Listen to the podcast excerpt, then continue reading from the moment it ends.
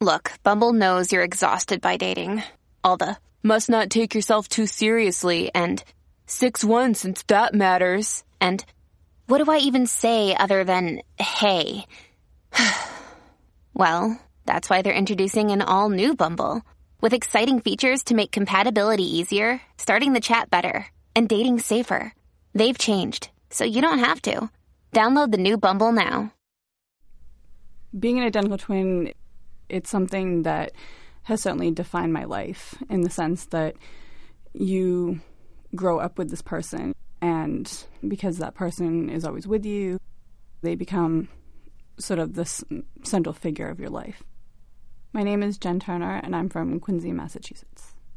My husband's a little bit older than me. He's about 10 years older than me. So after we got married, you know, we were thinking, you know, maybe we would think about starting a family soon. And we had a miscarriage in um, August of 2011. And then I was diagnosed with type 1 diabetes in January of 2012. About six months after um, I was diagnosed as a type 1 diabetic, I developed a eye condition called macular edema. The doctors knew and were aware that I wanted to become pregnant um, as quickly as possible, but they also said that if I did become pregnant, I could lose um, significant amounts of vision, and there was no guarantee that I would be able to get that vision back. I definitely confided to my sister how difficult the emotional turmoil was. You know, I would write her emails saying that parts of me thought that it might have been better off if I had died um, because I didn't really see a happy ending for myself um, at the time.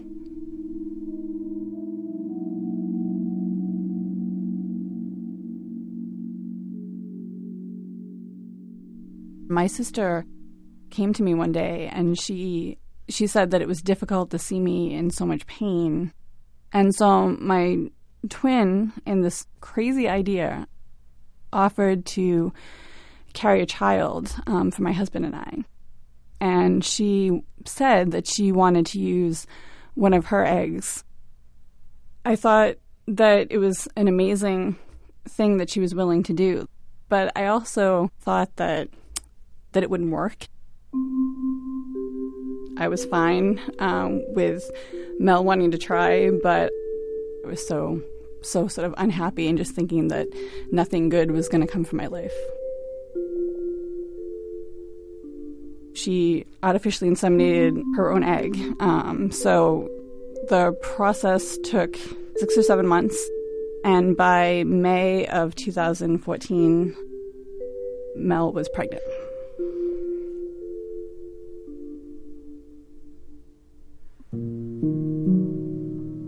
It wasn't an easy pregnancy for my sister.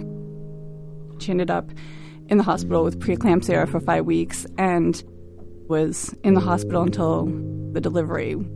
So I ended up um, going to uh, Weymouth to South Shore Hospital, and it was such a miraculous uh, experience.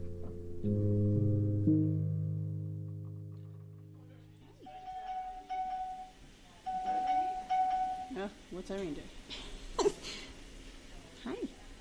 Hi, my name's Melissa Turner. We're at the South Shore Hospital in Weymouth, Massachusetts.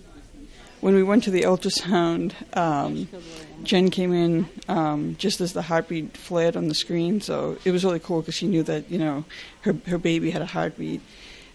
but so I made a joke. Um, somewhere along the lines of, you know, sorry kid, we're only having, you know, the one baby and uh, and then the ultrasound um, technician kind of um, kind of scanned down, and you know the second baby popped up, and yeah, I was pretty much floored.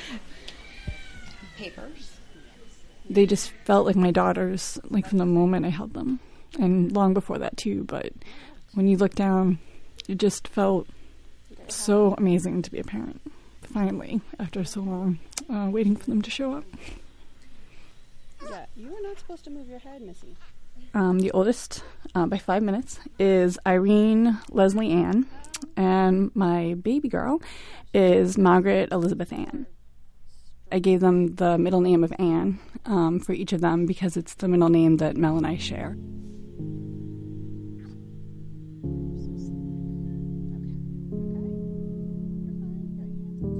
She is so humble about her role um, in making me a parent, but she literally gave me my life back. You know, I want my children to have all the things that most parents want for them, you know, health and happiness and to be smart and good citizens, but I would also like them to be the love story that um, Mel is to me. Look at your big eyes today, huh? You guys are wide awake. Kind World is produced by WBUR Boston. If a kind act, large or small, has affected your life in a profound way, we want to hear about it. Share your story by visiting wbur.org/kindworld.